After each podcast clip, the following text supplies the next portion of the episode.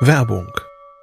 Was nervt extrem? Richtig, wenn Webseiten lange laden. Deswegen machst du deine Seiten schnell, indem du an den Web Vitals schraubst. Dabei schwer zu optimieren? Die Time to First Byte. Das hat Mitwald jetzt geändert. Im Managed Cloud Hosting des Agenturhosters bekommst du eine genaue Analyse deiner Time to First Byte. Du siehst erstmals, über welche Hebel du die KPI verbessern kannst. Teste jetzt 30 Tage kostenlos. Alle Infos unter www.mitwald.de/heise.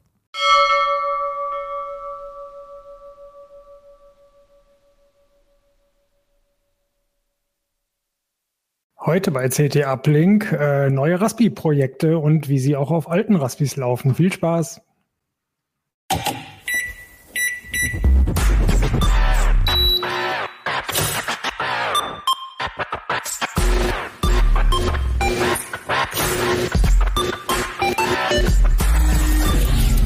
CT Uplink.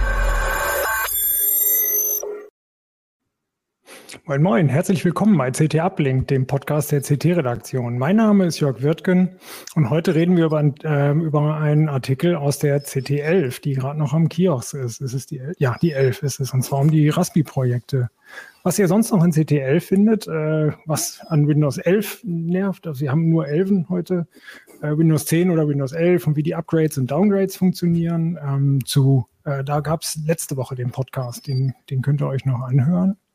Äh, Tank-Apps haben wir uns angeschaut bei den blöden Benzin äh, Benzinpreisen. Also ich, ich fahre Fahrrad, aber einige müssen ja tanken. Ähm, schöne, spannende Tests hatten wir von einem sparsamen Barebones und von einem High-End-Smartphone. Das OnePlus 10 Pro war endlich mal da. Schwarz-Weiß-Drucker haben wir uns angeguckt. Äh, und die Jahresverträge für Prepaid, wo man also tatsächlich einmal im Jahr was zahlt. Und dann das Traffic sich im Winter sparen kann, um im Sommer dann ordentlich loszuballern im Urlaub. Zumindest einige können das. Heute aber äh, wollen wir über den äh, Raspi, den schönen Bastelrechner sprechen, aber zuerst kommt noch ein bisschen Werbung. An alle, die mal was für die Zukunft tun wollen. Wie wär's mit digitalem Banking? Das IT-Team der Finanzinformatik sucht Verstärkung für die Entwicklung moderner Finanzservices. Hier gibt's vielseitige Jobs, die sich voll für Sie auszahlen, durch Weiterbildungen, flexible Arbeitszeiten, Altersvorsorge und viele weitere Benefits. Starten Sie durch beim Digitalisierungspartner der Sparkassen Finanzgruppe. Bewerben Sie sich jetzt als Softwareprofi. Bereit? Mach es möglich mit Finanzinformatik. Hallo, herzlich äh, willkommen, Peter und Mirko. Äh, ihr wollt auch mit mir über Raspis sprechen. Mirko, stell dich doch mal kurz vor. Hallo, ja, mein Name ist Mirko Dölle. Ich bastel eben immer mal ein bisschen mit diesen Raspis rum und habe euch heute einen neuen Raspi quasi mitgebracht, den wir jetzt im Heft dann das erste Projekt mit vorgestellt haben, den Raspi Pico. Okay, Peter. Ja, Peter Siering, Urgestein bei CT, so wie Mirko, bastelt auch gerne mal mit den Raspis. Ähm, ich bin immer ähm, eher nicht mit dem Lötkolben unterwegs, im Unterschied zu Mirko, der doch irgendwie so auf der Bauteile-Ebene was macht, sondern ich benutze den Raspi meistens so als nützlichen kleinen Linux-Computer. Dann erzähl doch mal, Peter, was ist dein Projekt? Ja, ich habe in der aktuellen Ausgabe habe ich mich mal damit beschäftigt, ob man den Raspi benutzen kann, um USB-Geräte ins Netzwerk zu bringen. Das sind Funktionen, die stecken schon sehr lange im Linux-Kernel drin auf der Raspi verwendet ja Linux als Betriebssystem oder Linux-Distribution. Und ähm, ich habe das machen wollen, vor allem, weil ich im Haus so Funkdongles habe, die ähm, Temperaturdaten äh, empfangen und äh, für Zigbee ähm, funken. Und äh, das Gerät oder der Server, der die eigentliche Software ausführt, steht im Keller und die Funkbedingungen sind nicht so, so ganz gut. Und deswegen war die Idee, ich bringe diese Funkdongles mit dem Raspi irgendwo an die gute Stelle im Haus, wo alle Empfänger oder alle Sender gut reinkommen und äh, leite über das Netzwerk dann diese Sachen dann an den Server weiter. Und äh, das habe ich über viele Monate probiert, gemacht, getan, mit verschiedenen Raspis ausprobiert, wie das geht. Und am Ende sind dann äh, Systemd-Units rausgekommen. Das sind Konfigurationsdateien für die Systemdienste von so einem Linux, die den Start von solchen im Netzwerk angebotenen USB-Geräten ähm, mhm. Lass einfacher uns, machen. Mhm. Lass uns einen Schritt zurück nochmal. Äh, genau, du hast es für so Zigbee-Sensoren genommen. Was wären noch andere Anwendungen, um USB-Kabel quasi ewig verlängern zu wollen? Mhm. Also ich benutze es zum Beispiel auch für Drucker inzwischen. Also ich habe auch die Drucker inzwischen an diesen Raspberry mit drangehängt. Das passt dann örtlich ganz gut. Ähm, ich habe auch mit Kameras äh, versucht. Also ähm, da kommt man in den Grenzbereich rein. Also je höher die Auflösung ist, desto schlechter funktioniert das Ganze. Man muss auch, äh, insgesamt ist dieses Verfahren rudimentär implementiert. Es es gibt keine Verschlüsselung, es gibt ganz wenig Hilfestellungen beim Verbinden und Trennen der Geräte. Also gerade so Geräte wie eine Webcam, die man mal dran hat, mal ab hat. Ähm, wenn man nicht gerade Freund der Kommandozeile ist und sozusagen die Befehle so aus dem FF hinstreuen kann, ähm, ist das im Zweifelsfall nichts. Das ist was für dauerhaft betriebene Geräte, ähm, die man immer am Start hat. Und dann läuft es auch zuverlässig. Mhm. Eine Anwendung war ja auch, wenn man sich den Server in den Keller stellt oder irgendwie so weit weg, dass er außer Hörweite ist, dass man trotzdem auch mal USB-Platten oder einen Stick anschließen könnte. Genau, das kann man auch tun. Das funktioniert ganz gut. Ich hatte auch noch gedacht, aber das, das habe ich selber noch nicht ausprobiert, ähm, mit, mit äh, Zwei-Faktor-Sticks und so sowas zu benutzen, um sowas an den Server zu bringen, aber nicht in den Server stecken zu müssen. Ähm, wobei natürlich wieder, wenn es unverschlüsselt durchs Netz geht, für so Sicherheitssachen ist es ein bisschen grenzwertig. Dem eigenen Netz kann man, naja, nicht jeder kann dem eigenen Netz vertrauen zumindest. Ne? Ja. Okay, also in Linux ist es eingebaut eigentlich. Klingt doch easy. Aufrufen, fertig. Ja. Wo war das Problem? Naja, USB-IP heißt das Ganze, hat dann, glaube ich, ein Japaner entwickelt, ursprünglich seit zehn Jahren Bestandteil des Linux-Kernels und die sind sehr rudimentäre Befehle und um, um das auszuprobieren reicht das alles, aber um sozusagen dauerhaft den Betrieb zu haben zwischen zwei Rechnern ist es eben nicht so komfortabel und ähm, ich habe lange gesucht, was gibt es dazu? Es gibt im Netz ganz viele Ansätze, die versuchen, das zu vereinfachen. Ich habe einen Ansatz gehabt, da habe ich mich eine Weile mit beschäftigt, der SSH benutzt hat, um, wenn eins der Geräte, also Client oder Server verschwunden waren, die Verbindung wiederherzustellen. Und aber das war zum einen, was die SSH-Konfiguration anging, ziemlich Hanebüchen. Hat komische Dinge gemacht, derjenige, der das geschrieben hat. Und ähm, meine Erfahrung ist einfach, wenn das erstmal läuft, läuft es über Wochen oder auch über Monate stabil. Also man muss da selten ran. Ähm, und deswegen ist, muss man diesen Aufwand nicht treiben und schon gar nicht so. Mhm. Also von der Struktur her ist es so, das USB-Gerät steckt man dann quasi in den Raspi. Mhm. Der setzt es dann auf LAN und WLAN um und äh, mhm. an dem Rechner, wo man es eigentlich nutzen will, äh, reicht dann genau dieser Stack. Auf beiden Seiten ist der Stack und aber entscheidend ist, dass der Treiber für das USB-Gerät eben nicht da läuft, wo das USB-Gerät dran steckt, sondern dort, wo es sozusagen über das Netzwerk angesteckt ist. Das ist das Coole dran. Ne? Und der Raspi selber macht quasi nichts, außer USB-Bytes hin und her zu schaufeln. Genau, USB-Pakete in IP-Pakete zu stecken und wieder auszupacken. Viel mehr passiert da nicht. Ja. Mhm. Äh, auf dem Gerät muss dann auch Linux laufen. Also der Raspi läuft ja selber unter Linux mhm. und auf dem anderen Gerät muss auch Linux laufen. Ja, es gibt Implementierungen für Windows, die sind in letzter Zeit auch gepflegt worden. Das Problem bei solchen Open-Source-Projekten auf Windows-Basis ist immer, die bräuchten signierte Treiber, aber die müsste man, für die Signatur braucht man Zertifikate, da muss man Geld für ausgeben, das tun die Projekte nicht. Das heißt, wenn man das unter Windows machen möchte, müsste man das Windows in so einen äh, äh, Developer-Mode schicken und in so einen Modus, wo es unsignierte Treiber frisst. Hm. Ist nicht so. Ich habe hab ein bisschen gelesen, es ist noch aktiv, das Projekt, also da wird dran gearbeitet, auch für Windows 11, aber ich habe es nicht selber ausprobiert, hatte auch nicht den Bedarf, muss ich gestehen. Hm, würde es funktionieren, dass du einen Windows-Rechner hast und dann eine Linux in der VM oder so? Das würde gehen, ja. Also, ne, das ist auch, ich benutze es tatsächlich auch, um die USB-Geräte nicht direkt in, an, an den Linux-Rechner zu bringen, sondern in die VMs auf dem Linux-Rechner.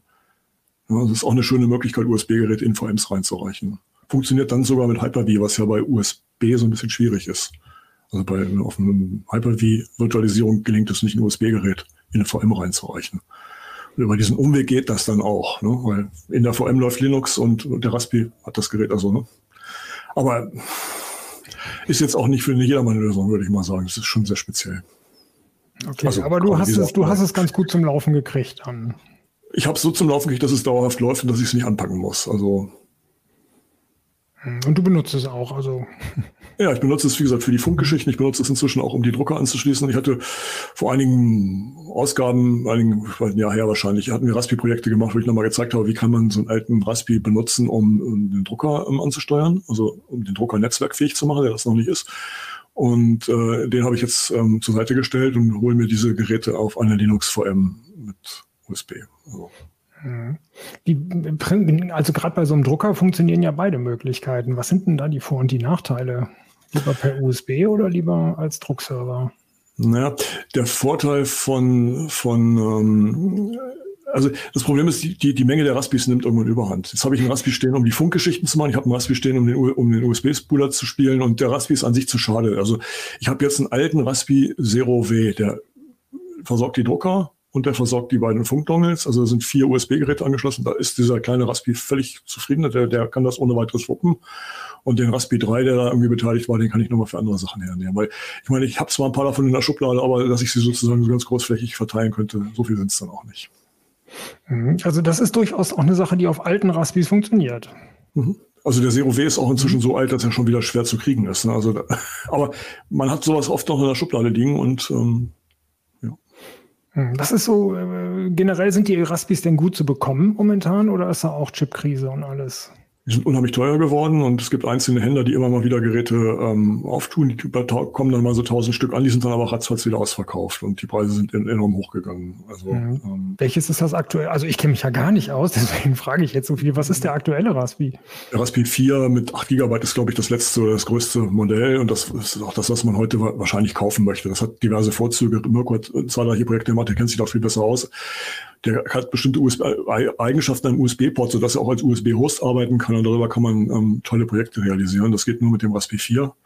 Ähm, aber nicht jedes Projekt braucht das. Also insofern ist, ist nicht immer der Raspberry 4 gefragt. Mhm. Was wäre ein vernünftiger Preis für den Raspberry 4, wenn einer mal guckt? Das kann ich ehrlich gesagt nicht sagen. Meine ungefähr 35 Euro, wenn er so um die 35 Euro liegt für einen Raspberry 4 mit äh, 2 GB, dann hat man einen ganz guten Preis erwischt. Wenn man dann die 8 GB Variante haben möchte, dann wird man aktuell so um die 80 Euro liegen schon. Hm. Mhm. Macht Sinn, auf den Gebrauchtmarkt mal zu gucken? Das ist eine Vertrauensfrage. Ähm, wer verkauft einen gebrauchten Raspberry? Ähm, da muss es immer eine Motivation zu geben, ob man dann ein einwandfreies Gerät bekommt. Wie gesagt, Vertrauensfrage. Ähm, Habe ich bisher nicht versucht.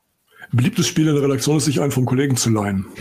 Ich weiß nicht, wie viele Raspis da schon so hin und her rotiert sind auf diese Art und Weise. Insbesondere für destruktive Experimente ist dann ein solcher Leih-Raspi immer ganz gut, weil dann geht nicht der eigene kaputt. Ne? Und man hat nicht das Problem, dass man sich dann einen neuen besorgen muss. Und man gibt ihn dann einfach, legt ihn da wieder in den Schrank bei dem Kollegen und. Nee, das nicht. Man sagt ihm dann, das tut mir jetzt aber leid, aber der ist mir kaputt gegangen. Bestell dir doch bei Ralf muss man, muss man jetzt übersetzen für äh, unsere äh, Zuschauer und Zuhörer. Ähm, Ralf Schneider ist bei uns in der Assistenz und besorgt uns die ganze Hardware, die wir so verbasteln. Ähm, da muss man ihm halt sagen, ja, besorgt dir doch bei Ralf einen neuen, geht aufs Budget. genau, genau. Äh, ihr YouTube-Gucker, wenn ihr den Raspi auf dem äh, Titelbild gesehen habt, das war auch ein geliehener, den ich mir gestern noch schnell aus dem Schrank bei einem Kollegen geholt habe. Ähm, die alten Raspis, welche sind denn dann noch empfehlenswert? Welche gibt es überhaupt noch? Mirko, weißt du da was? Man kriegt im Prinzip noch alle. Ähm, die gehen auch die meisten, in den meisten Fällen immer noch. Ähm, die alten Einser kann man für viele Sachen immer noch benutzen, weil das eigentliche Merkmal, nämlich die Programmierschnittstelle, gibt es ja schon von Anfang an. Also den GPIO-Anschluss, ähm, den vielpoligen. Insofern kann man die immer noch benutzen und wenn es halt darum geht, dann unter Linux leistungsfähigere Sachen zu machen, irgendwelche Dinge zu betreiben, ihn als Dateiserver zu verwenden, eine SSD als äh, Speicher anzuschließen, da muss es ein neuerer sein. Die alten haben zum Beispiel eine USB 2.0 gehabt, äh, am Anfang sogar auch nur zwei Anschlüsse äh, und nicht vier. Das ist dann halt entsprechend begrenzt, aber wenn man jetzt irgendwie nur irgendwelche Werte loggen möchte auf eine SD-Karte, kann man auch noch einen ganz alten benutzen. Oder wenn es darum geht, irgendein Licht, ein Licht anzusteuern, irgendeine kleine ähm, Steuergeschichte zu machen, geht auch noch ein alter Raspberry 1 aus der Bastelkiste, aus der Elektroschrottkiste eigentlich, weil die Dinger werden dann ja sehr oft leider schon entsorgt. Hm, okay. Ich denke, man kann auch noch eine weitere Grenze definieren, nämlich ich glaube, es ist Raspberry 3B Plus. Das ist der erste gewesen, der auf 5 GHz WLAN kann. Und die Älteren können. Und der Dreier war der mit den vier mhm. Cores auch. Also die Älteren genau. haben auch weniger Cores und dementsprechend sehr viel weniger Rechenleistung. Aber gut, ähm, wenn man keine Rechenleistung braucht, immer noch gut. Und kein WLAN irgendwann, ne? Zwei und das genau, ist kein WLAN. losgegangen, ne? Mhm. Achso, der Zweier hat gar kein WLAN. Die, Meine nein. Die, die ersten nicht und es, vielleicht gibt es da auch so eine, so eine B-Version oder sowas, das weiß ich nicht mehr so genau. Ich hatte neulich mal explizit gesucht, deswegen wusste ich 3B Plus ist 5 GHz. Mhm. Genau, nicht nur 2,4. Ähm, ja. Mhm. Das heißt aber doch, die meisten Projekte laufen auch auf alten, aber man wird dann schnell merken, es ist alles viel zu langsam. Ne? Also eine schnelle Festplatte per USB 2 läuft zwar, aber macht keinen Spaß so ungefähr. Und da gibt es auch Sachen, ja, okay, abgesehen von 2,4 Gigahertz und sowas, wo ihr wirklich sagen wollt, braucht man erst gar nicht versuchen. Ja, wegen Speicher halt. Ne? Ähm, die mhm. ursprünglichen Raspberries haben nur 1 Gigabyte RAM. Ähm, das ist schon mal massiv limitierend. Sie haben nur ein, einen Prozessor mit einem Kern, der relativ langsam getaktet ist. weiteres Ding, wo man dann einfach nicht mehr mit, mit arbeiten möchte, wenn man äh, Projekte mit umsetzt, wenn es eben darum geht, irgendwas mit Leistungsanforderungen umzusetzen. Solange es nur darum geht, ein paar Bits durch die Gegend zu schaufeln, irgendwie ein paar Logfiles auf einen USB-Stick oder was auch immer, ist ein uralter Raspi immer noch schnell genug und immer noch gut genug. Aber wenn es eben dann äh, darum geht, irgendwie Leistung zu fordern, auch über das Netzwerk Leistung zu fordern, ähm, braucht man schon den neueren, nach Möglichkeit dann den Raspberry 4. Okay. Ja, vielen Dank schon mal. Ähm, ein Projekt hat der Kollege Rudi Opitz gemacht. Ein äh, Roboter hat er zusammengebaut. Der ist ihm leider ja, ich glaube, der sucht da immer noch, ne? Der ist ihm entlaufen oder so. genau. Der Könnt ihr kurz die Gänge und versucht ihn wieder einzufangen. ja, ja, der Fotograf hatte wohl auch Schwierigkeiten, ihn zu fotografieren. genau, und deswegen kann Rudi heute leider nicht dabei sein. Wer kann von euch ein paar Worte dazu sagen? Ja, es ist, ist ein fertiger Bausatz, der, der von einer Firma hergestellt wird. Ähm, man braucht dafür nicht den super modernsten Raspi, sondern es tut ein Raspi 3 äh, ohne weiteres. Und ähm, das, was, was du eben angesprochen hast, ist der Fotograf Schwierigkeiten beim Fotografieren hatte. Das Gerät braucht halt, bis es dann betriebsbereit ist, eine Weile, weil er bootet halt ein kleines Linux und das dauert auch so ein Raspi halt einen Moment und dann, der bewegt seinen Arm dann eben erst, wenn der Raspi fertig ist und ähm, das hat den Fotografen irgendwie zur Weißblut gebracht. Er hat ihn eingeschaltet und es ist nichts passiert, er hat wieder ausgeschaltet. Naja, das ging dann so eine Weile, bis wir ihn erlöst haben. Mhm. Und äh, der Artikel las sich so, als sei vor allem der Zusammenbau eher mechanisch schwierig, als dass es irgendwie jetzt äh, mit dem Raspi da Probleme gab. Ne? Also dann lasst ihr euch schon auf ein ganz schönes Abenteuer ein. Hinterher ähm, hat man halt Möglichkeiten, das Ding zu programmieren. Das ist eigentlich das Spannende an diesem Ding, ne? dass man dann mit Python äh, diesen Roboter steuern kann. Hm. Also äh, für, die, für die Zuhörer, das Ding hat unten zwei Raupen und oben so einen Griff und dazwischen ganz viel Elektronik. Äh, könnt ihr ungefähr sagen, wie lang und wie breit das Ding ist?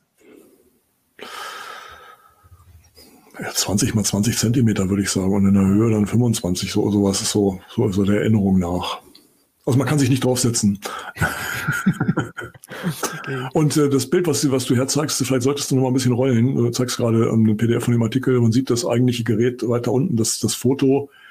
Ähm, das ist, ist ein Rendering, also ne, sieht ein bisschen anders aus in der Realität, als, als das Aufmacherbild zeigt. Okay, genau. Man sieht da so einen schönen kleinen äh, Raupenroboter mit irgendwas dazwischen und äh, im Artikel findet ihr auch viele Bilder, äh, wie der Zusammenbau abgelaufen ist und von den ganzen Einzelteilen könnt ihr in der CT finden. Okay, wir machen einen kurzen Werbeblock. Zukunft? Ja, bitte. Gestalten Sie das digitale Banking von morgen in einem starken Team aus IT-Spezialistinnen. Bei der Finanzinformatik erwarten Sie innovative Technologien rund um digitales, sicheres Banking. Von IT-Security über Data Analytics bis zu Cloud-Lösungen. Natürlich mit attraktiven Benefits wie individueller Weiterbildung, flexiblen Arbeitszeiten und Altersvorsorge. Bewerben Sie sich jetzt als IT-Profi. Bereit?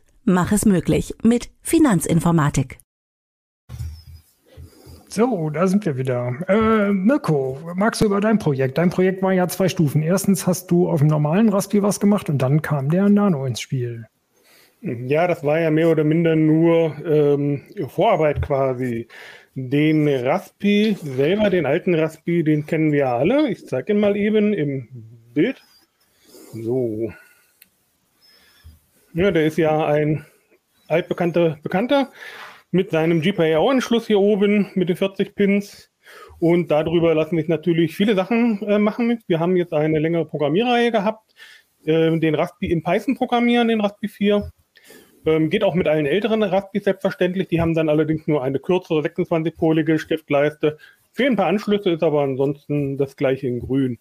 Was man auch noch aus unseren Artikeln bisher kennt, das ist dann der Raspi Zero bzw. Zero W. Sehen gleich aus, der eine hat WLAN, der andere hat keins.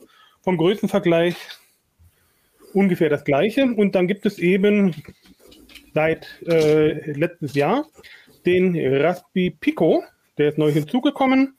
Das ist auch ein Gerät, das wird im Blister geliefert für die, für die äh, Chipbestückung. Und ja, entspricht im Prinzip dem, was man vom Arduino Nano kennt. Ähm, ist also kein PC mehr, so wie die beiden äh, anderen Raspis. Hier läuft also kein Linux mehr drauf, sondern eine äh, Firmware, die ähm, wir in Python programmieren können. Genau, sorry, ich äh, will es mal kurz beschreiben. Also dieses Plättchen vom Nano, das ist vielleicht so groß wie zwei Finger breit. Ähm, der Raspi Zero ist vielleicht ein kleines Platinchen von drei Fingern breit und der normale Raspi ist eine kleine Platine. Was sind das so? Zehn mal fünf Zentimeter oder so und an der Reihe, ähm, am Rand habt ihr dann diesen äh, GPIO-Schnittstelle und auch eine LAN-Schnittstelle USB, HDMI und sowas. Also der Raspi Pico ist eben so lang wie eine ähm, 40-polige Anschluss von der, äh, von der Gerätelänge her. Muss mal ein bisschen mit der Schärfe arbeiten. Ähm, und was eben auch ganz besonders ist, er ist zum Auflöten gedacht. Das heißt, er hat keine Pins an der Seite, sondern er hat Lötmulden, mit der er sich direkt entweder auf dem äh, Board auflöten lässt, wo man ihn dann benutzt. Das heißt, er ist eigentlich als IC-Ersatz gedacht. Oder aber man lötet eben dann Pins auf und setzt ihn in so ein Breadboard dann ein, wo man dann eben auch mit ihm arbeiten kann und dann daran basteln kann. Das Schöne eben an dem ähm, Raspberry Pi Pico gegenüber dem Zero W beziehungsweise dem alten Raspberry Pi oder dem regulären Raspberry Pi ähm, ist eben, dass er sehr stromsparend ist, sehr billig ist. Er kostet nur 4 Euro. Ähm, und er lässt sich eben trotzdem in Python programmieren. Das habe ich an einem Beispielprojekt gezeigt ähm, mit einem digitalen Zollstock. Den sieht man auch hier auf dem Board aufgebaut. Muss man ein bisschen drehen, dass man das dann sehen kann. Das ist im Prinzip ein äh, Ultraschall-Zollstock hier hinten mit einem Ultraschall-Entfernungsmesser und auf der anderen Seite eine LED-Anzeige, sieben Segment. Die sieben Segment-Anzeige war das eigentlich Interessante, weil die wird über iQuadracebus angesteuert. Und das ist eben eine Spezialität vom äh, Raspberry Pi äh, Pico, dass er diese höherwertigen Schnittstellen, wie Quadrat-Cebus, aber eben auch ähm, das SPI-Interface integriert hat. Er hat außerdem noch eine serielle Schnittstelle drin und ähm, kann auch noch Servos ansteuern, hat noch PWM-Quellen ähm, drin. Er ist also sehr universell. Die Raspberry Pi äh, Foundation, hat diesen Chip selbst entwickelt, diesen Mikrocontroller, der hier ganz klein in der Mitte schwarz zu sehen ist ähm, und hat ihn eben auch selbst bestückt. Was man halt auch sehen, ganz gut sehen kann, ich schalte mal um, das ist jetzt die äh, Software für den digitalen Zollstock, den ich, äh, den ich geschrieben habe.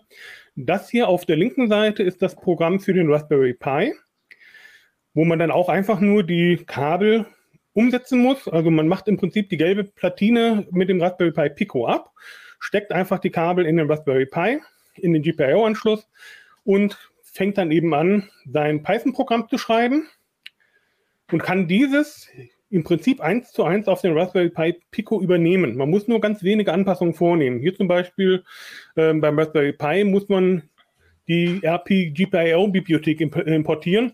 Das ist beim Pico Machine.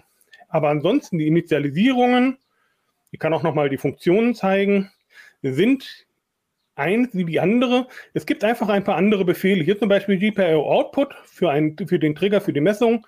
Das ist eben hier die Fun der Funktionsaufruf GPIO Output. Hier ist es einfach äh, Trigger.off, weil der Pin direkt geschaltet wird. Es ist also nur eine geringe Umstellung nötig, um ein Programm, hier die Initialisierung des Ganzen, so, ja, eine Zeile weniger. Schwierig. So sollte das aussehen.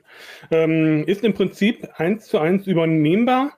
Man muss nur ein, ein, paar wenige Befehle ändern, um letzten Endes ein Programm vom Raspberry Pi in Python auf den Pico zu portieren. Alles andere ähm, ist eben ja, Kleinkram. Ist mit relativ wenig Erkenntnissen möglich, jetzt Programme vom Raspberry Pi auf den Pico zu übernehmen, der mit 4 Euro ja nur ein Zehntel eines normalen Raspberry Pis kostet. Ähm, noch dazu sehr viel stromsparender ist verbraucht wenige Milliampere, zwischen 10 und 15 in etwa, je nachdem, was man auch an äh, externer Beschaltung dran hat. Ist aber trotzdem eben sehr umfangreich. Nachteil natürlich, es gibt kein Linux. Äh, man hat also kein Linux-Betriebssystem, wenn man irgendwelche High-Level-Anwendungen ähm, braucht, wie zum Beispiel Netzwerkfunktionen oder ähnliches, dann muss man sich auf entsprechende äh, Python-Funktionen zurückziehen und muss diese dann in Hand implementieren. Das okay. ist so der Unterschied vom Raspberry Pi zum Raspberry Pico. Und ein Unterschied hattest du noch gesagt, die Interrupts. Ähm, das ist im Prinzip die, die Methode, wie Mikrocontroller eben arbeiten. Wenn es darum geht, dass ähm, auf Events reagiert werden muss, das macht man beim Raspberry Pi über das Event-Interface. Hier zum Beispiel ähm, at Event Detect wird entsprechend ähm, ein für ein erkanntes Event die Funktion hinterlegt Echo-Event, beziehungsweise hier für den ähm, Auslöseknopf wird eben als Callback festgelegt die Funktion Button Press. Das macht man dann beim ähm, Mikrocontroller grundsätzlich über Interrupts und das findet man dann hier in diesem Aufruf, wo dann eben der IRQ für den Echo ähm, also für die Rückmeldung von der Entfernungsmessung, beziehungsweise hier der Interrupt für ähm, den Auslöseknopf hinterlegt wird. Das ist aber von der Sache her ähm, das gleiche. Macht nochmal die Zeilen übereinander. Das ist also vom, vom Aufruf her fast dasselbe. Ähm, statt einmal GPO Event Detect wird eben einfach nur Button IRQ äh, ähm, verwendet. Button ist eben der Knopf, wo der ähm, Schalter ange wo der Taster angebracht ist, oder der Pin, wo der, äh, wo der Taster angebracht ist. Da wird dann einfach der IRQ programmiert und als Rückgabewert eben Button Press hinterlegt, genauso wie hier als Callback Button Press hinterlegt ist. Mhm. Das Man geht also direkt aneinander. Genau, man geht also direkt an die Chips dran und das ist eine Arbeit, die sozusagen normalerweise ein Betriebssystem für einen erledigt, aber bei dem Microcontroller muss man eben wieder mal selber an den IRQ, wie früher. Ich, ich würde hier nochmal zur Erläuterung sagen, Mirko hat wirklich den Programmcode für die beiden Geräte so geschrieben, dass man sie nebeneinander legen kann, die, die Listings, die 70 Zeilen und gucken kann, wie geht's beim einen, wie geht's beim anderen. Das ist äh, sehr erhellend. Das kann man jetzt für die Leute, die nur zuhören, muss man es vielleicht mal so ein bisschen erklären. Genau, die Zuhörer müssen dann doch mal ins Heft gucken oder eben auch in unsere Online-Version, weil da haben wir auch beide äh, Listings nebeneinander montiert. Bei, bei genau, da gibt es eine entsprechende Collage, wo man dann beide Listings tatsächlich Zeile für Zeile vergleichen kann. Genau, aber das Vorlesen ersparen wir jetzt den Zuhörern und den Zuguckern. äh, genau, äh, wenn man sich so überlegt, äh, warum nehme ich den Na Raspberry Nano und jetzt nicht irgendeinen anderen Microcontroller? Also den Hauptvorteil hast du ja schon gezeigt. Wenn man sich mit dem Raspberry Pi auskennt, kann man alles mit relativ wenig Aufwand auf dem Microcontroller übernehmen. Das wäre ja bei einem Arduino, da muss man ja eher von Null anfangen bei sowas. Ne? Beim Arduino hat man eben ähm, einfach die, die Anfangshürde, dass man sich vielleicht mit dem Controller noch nicht auskennt. Wer bisher mit dem Arduino gearbeitet hat, wird mit dem Arduino auch sicherlich weiter glücklich werden. Vom Funktionsumfang bietet der Arduino ähm, ungefähr das gleiche Spektrum wie auch der Raspberry Pi Pico. Preislich ist ja sogar noch etwas niedriger. Ähm, was halt am Raspberry Pi Pico das Schöne ist, dass man vom Raspberry Pi kommend, also quasi von der, naja, betreuten Bastelei kommend, durch das Betriebssystem betreuten Bastelei kommend, äh, jetzt dann in die Mikrocontroller-Welt wechseln kann, aber eben nicht bei Null anfangen muss, sondern seine Programme umschreiben kann, zum Teil mitnehmen kann oder eben einfach ähm, den Raspberry Pi auch benutzen kann, um den Raspberry Pi Pico zu programmieren und darauf zu entwickeln. Auch das geht. Das ist natürlich cool. Der ist jetzt auch ganz neu, der, der Nano oder äh, der Pico? Oder gibt's Nein, den gab es schon seit letztem Jahr, aber wir haben so ein bisschen ähm, erst noch rumexperimentiert. Wie Peter schon sagte, einen Code zu finden, ein Beispiel zu finden, was zum einen einen praktischen Nutzen hat, wie eben so ein äh, digitaler Zollstock ähm, oder Ultraschallzollstock und was eben dann zeigen kann, so geht es auf dem Raspberry Pi, so geht es auf dem äh, Pico und dann auch noch die Programme so zu gestalten, dass man sie nebeneinander legen kann, das ist ein wenig Arbeit und äh, das bedeutet natürlich auch, dass man da viel Vorbereitung hat. Und Mann, super, dass es so geklappt hat. Ist ja echt super anschaulich geworden. Ähm, kann man so generell sagen, alles, was auf den allerersten Raspis läuft, könnte man dann auch auf so einem äh, Pico dann mal versuchen? Eigentlich nicht. Nein, ja, das geht leider nee. nicht. Ähm, der wie gesagt, der Pico hat kein Betriebssystem. Das heißt, wenn es darum geht, ähm, mit Dateien umzugehen, das ist beim Raspberry Pi Pico prinzipiell über ein paar äh, Python-Bibliotheken möglich, aber relativ umständlich. Es gibt keine Shell, wo ich direkt eingeben kann. Ich muss es im Python-Interpreter eingeben und muss dann in Python eventuell zum Beispiel eine Datei löschen oder umbenennen. Dazu muss ich dann die Betriebssystemfunktionen von Python aus der Bibliothek OS importieren, benutze mit den entsprechenden Parametern aufrufen. Ich habe keinen Desktop, ich habe keine Tastatur, keine Maus.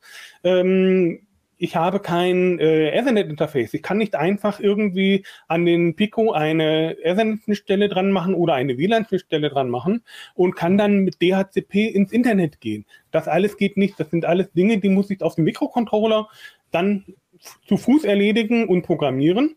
Dafür hat er aber auch nur den ganz begrenzten Einsatzzweck, nämlich er soll eine Aufgabe machen und die soll er ganz gut machen oder soll er besonders gut machen, stromsparend erledigen und er soll günstig sein. Das sind die Vorteile, die er hat.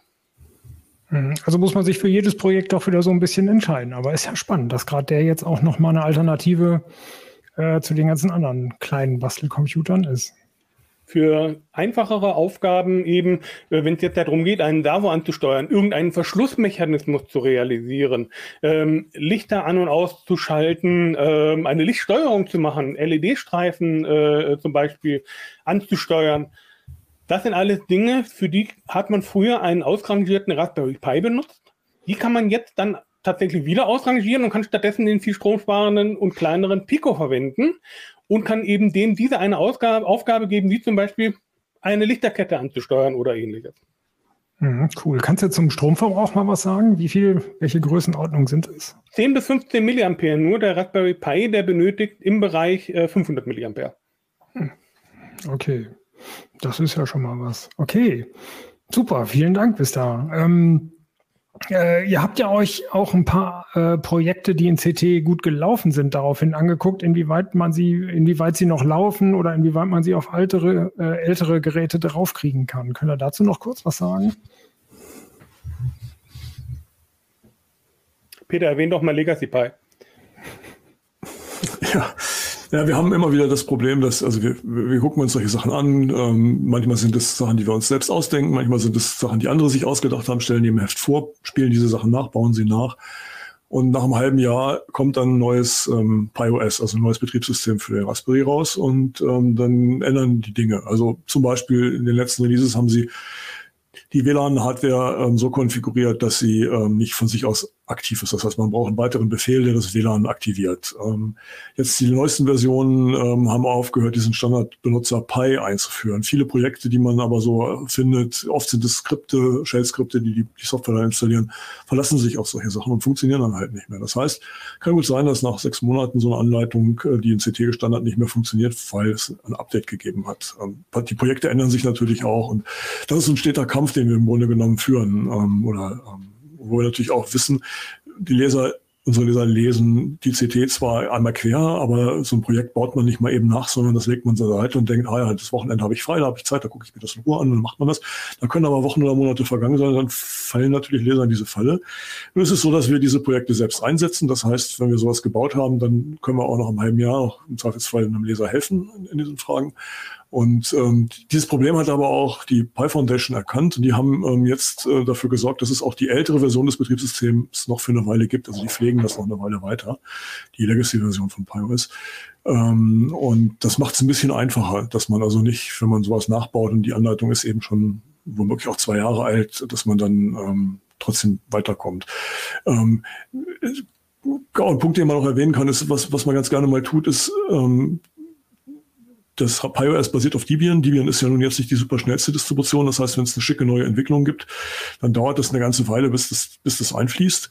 Ähm, wir haben vor, vor ein paar Jahren, als dieses VPN-Protokoll WireGuard aufkam, haben wir Artikel dazu gemacht und eben auch gezeigt, wie kann man das auf einem Raspi aktivieren. Und es gibt einen Trick, man kann für die größeren Raspis, also die etwas bessere ARM-Prozessoren haben, ähm, auch den ARM-Teil von Debian als Paket einbinden. Und wenn man sich dann bei Debian in den Unstable-Bereich begibt, also da, wo die Entwickler dran arbeiten, kann man eben auch moderne Techniken wie WireGuard einbauen, wenn das in PiOS auch erst ein Jahr später ankommt.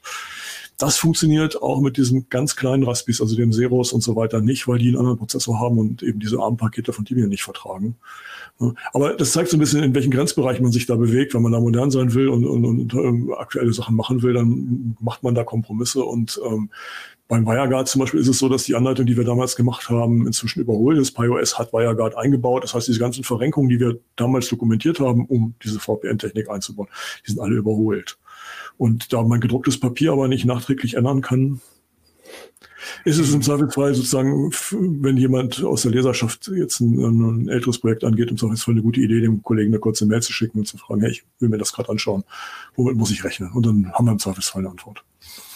Ganz genau. Schön wäre es natürlich, wenn wir das alles mal ins Heft bringen könnten, aber äh, Updates für alte Projekte laufen, glaube ich, nur bei einem sehr begrenzten Leserteil wiederum sehr gut. Aber schreibt uns gerne mal, wenn ihr mehr von solchen alten Updates haben würdet. Dann überlegen wir mal, da doch mal wieder einen Artikel draus zu machen. das finde ich ganz spannend eigentlich. Ähm, äh, haben, betreiben wir ein Forum für, für solche Projekte? Also für die einzelnen Artikel gibt es immer ein Forum. Jeder CT-Artikel hat ein Forum, wo man kommentieren kann. Ähm, es ist jetzt, sagen wir mal so, je länger wir bei CT sind, Mirko und ich sind schon länger dabei, wenn uns jetzt jemand in den Forum schreibt, äh, wir sehen es nicht unbedingt. Also im Zweifelsfall ist immer die individuelle Ansprache des Redakteurs ähm, per Mail äh, der sichere Weg, eine Antwort von uns zu bekommen. Unsere E-Mail-Adressen sieht man jetzt hier, wer, wer, wer sozusagen das Video sieht, äh, sieht unsere E-Mail-Adressen. Sie stehen aber auch immer unter den Artikeln. Ähm, also das Kürzel ist immer gleichzeitig die E-Mail-Adresse und ähm, auf die Weise funktioniert es besser, als ins Forum zu schreiben für Artikel, die schon ein paar Tage alt sind. Ganz genau. Wir freuen uns aber über eure, über eure E-Mails auf jeden Fall immer. Auch und wenn wir ein bisschen länger manchmal für die Antwort brauchen. Das Forum ist auch eine gute Möglichkeit, also gerade bei einem Projekt, was jetzt neu ist, wo, wo sozusagen Leben drin ist, ähm, auch mit anderen Lesern in Kontakt zu kommen, also sich gegenseitig zu helfen oder auch über, über Ideen zu diskutieren zur Erweiterung. Was wir auch machen, wenn wir selber jetzt Code schreiben und in, ähm, also nicht ein Projekt nehmen, was jemand anders gemacht hat, das sind meistens dann Sachen, die wir bei GitHub hochladen, sodass sie auch auf GitHub sichtbar sind. Ähm, da ist ein, ein Bugtracker ähm, da kommen dann mitunter auch mal Vorschläge für Änderungen von anderen Lesern oder GitHub-Besuchern sogar nur. Also auch das ist eine Möglichkeit, mit uns in Kontakt zu kommen. Cool, das lebt alles. Wie schön. Ja, schreibt äh, bei uns in die Kommentare, wenn wir noch einen, einen, weiteren Weg anbieten können oder wenn ihr zufrieden oder unzufrieden seid. Das würde uns freuen. Okay, fällt euch noch was ein? Ja, Eigentlich nur den Leuten viel Spaß mit dem Raspberry Pi zu wünschen. genau das und, und ähm, vielleicht auch nochmal zu sagen, also wir, wir, kriegen auch Feedback von einzelnen Lesern, die sagen, oh, wir können es nicht mehr sehen, könnt ihr nicht mal was anderes machen. Und was anderes kann einmal sein, nicht immer nur den Raspi zu fördern, sondern nehmt doch mal andere Plattformen, was wir durchaus getan haben immer wieder und oft reumütig zurückgekehrt sind zum Raspi, weil der langfristige Software-Support da deutlich besser ist als, als auf vielen alternativen Plattformen und ähm, das andere ist eben, der Raspi ist ein Debian. Das heißt, vieles von dem, was in diesen Artikeln steckt, was wir da erklären, ausbaldowern, ist für einen normalen Linux-Nutzer, der ein bisschen technisch interessiert ist, ähm, vielleicht an seinem Heimserver bastelt, mit einer Debian-artigen Distribution, mit einem Ubuntu oder mit einem Debian, eben auch nützlich. Also es ist, äh, es steckt auch immer Wissen drin, das, ähm, sage ich mal, nicht ganz alltäglich ist. Da erwischte mich genau auf dem kalten Fuß. Das müsste ich eigentlich mal machen, mich mit Linux ein bisschen auseinandersetzen und dann direkt dabei basteln. Das ist ja eine super Kombination, wenn man bisher nur Mäuseschubser war im Endeffekt. Und programmieren dann auch noch in den schönen Sprachen. Okay, welche anderen Bastelcomputer wären denn so halbwegs tauglich? Oder seid ihr wirklich von allen dann im Endeffekt abgekommen? Das ist im Wesentlichen die Preisfrage.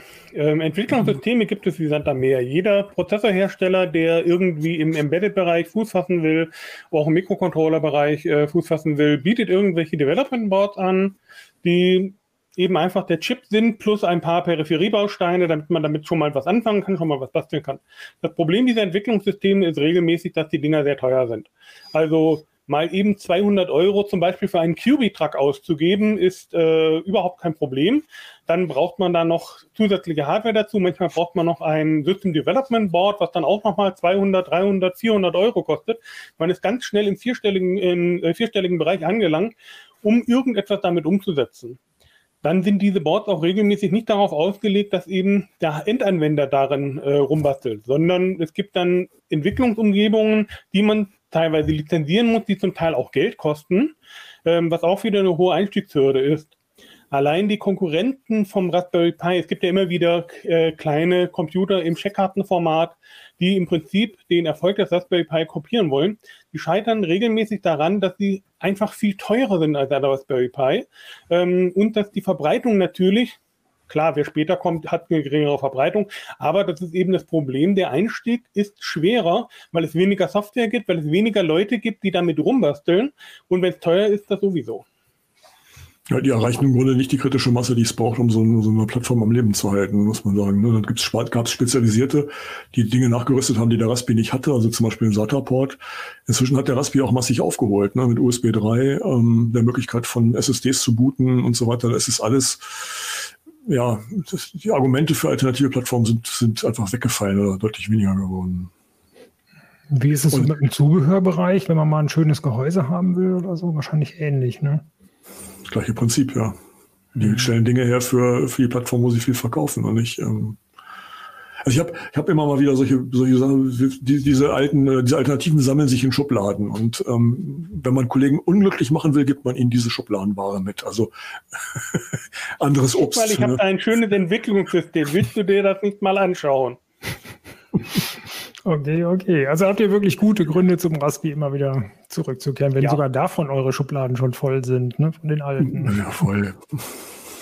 Sie gehen auch kaputt, aber man kann sie dann immer noch ähm, benutzen, um seltene USB-Dongles ähm, sicher aufzubewahren, damit sie nicht in Ritzen fallen. Oh ja, zeig mal, was machst du mit deinem alten? ich habe hier einen alten Raspberry 3 liegen, der ist kaputt, der äh, weiß nicht, was er hat, der kommt nicht mehr auf die Füße. Und ich habe äh, so Bluetooth-USB-Stöpsel, die ich immer verliere und die stecke ich da jetzt rein und dann finde ich sie immer wieder. Der Raspberry fällt nicht in die Ritze. Ein wunderschönes, äh, schnell umzusetzendes, niederschwelliges Projekt zum Abschluss, einen alten Raspi in einen USB-Dongle-Sicherungskasten umzubauen, indem man ihn, naja, einfach benutzt. okay, super. Vielen Dank. Dann wären wir für heute soweit durch. Vielen Dank fürs Zuhören. Ich hoffe, es hat ein bisschen Spaß gemacht und fürs Zuschauen. Ähm, und wir schauen uns jetzt noch mal ganz kurz ähm, YouTube-Kommentare zum äh, zum Blog vom äh, Quatsch, zum Podcast von letzter Woche an. Da ging es äh, um Windows 10 versus Windows 11 und auf YouTube haben wir 137 Kommentare gekriegt. Das ist ganz schön viel. Hier schreibt zum Beispiel NX3 Extrem, die GUI in Windows 8, 10 und 11 ist ein Albtraum. Windows 7 war dezent. Vor allem konnte man sich dort in den Menüs zurechtfinden. Wenn ich könnte, würde ich sofort zu Windows 7 zurückwechseln. Dazu kommt noch Windows 11 Leistungsprobleme, hat mit dem Ryzen also nicht so besonders zufrieden. Äh, Philipp A. Mir fehlt der Aspekt der Convertibles beziehungsweise 2 in 1 Geräte, also der, der Notebooks, die man auch als Tablet benutzen kann. Ich benutze seit Windows 8 Geräte von Sony, HP und Dell. Unter Windows 10 hat die reine Touch-Bedienung gut funktioniert. Ja, Windows ist per Touch bedienbar, das weiß auch nicht jeder nachdem man gelernt hat, äh, von wo man wie wischen muss. In Windows 11 ist das eine Katastrophe. Mit drei Fingern auf dem Screen zu wischen, um die Programme zu wechseln, funktioniert so gut wie nie. Das Startmenü in Windows 10 ließ sich fast komplett mit der, ups, komplett mit der linken Hand bedienen, ausschalten. Systemeinstellungen liegen direkt über der Windows-Taste. Die Kachen sind für die windows äh, für die Fingerbedienung wirklich praktisch gewesen. Ich bin wieder zurück zu Windows 10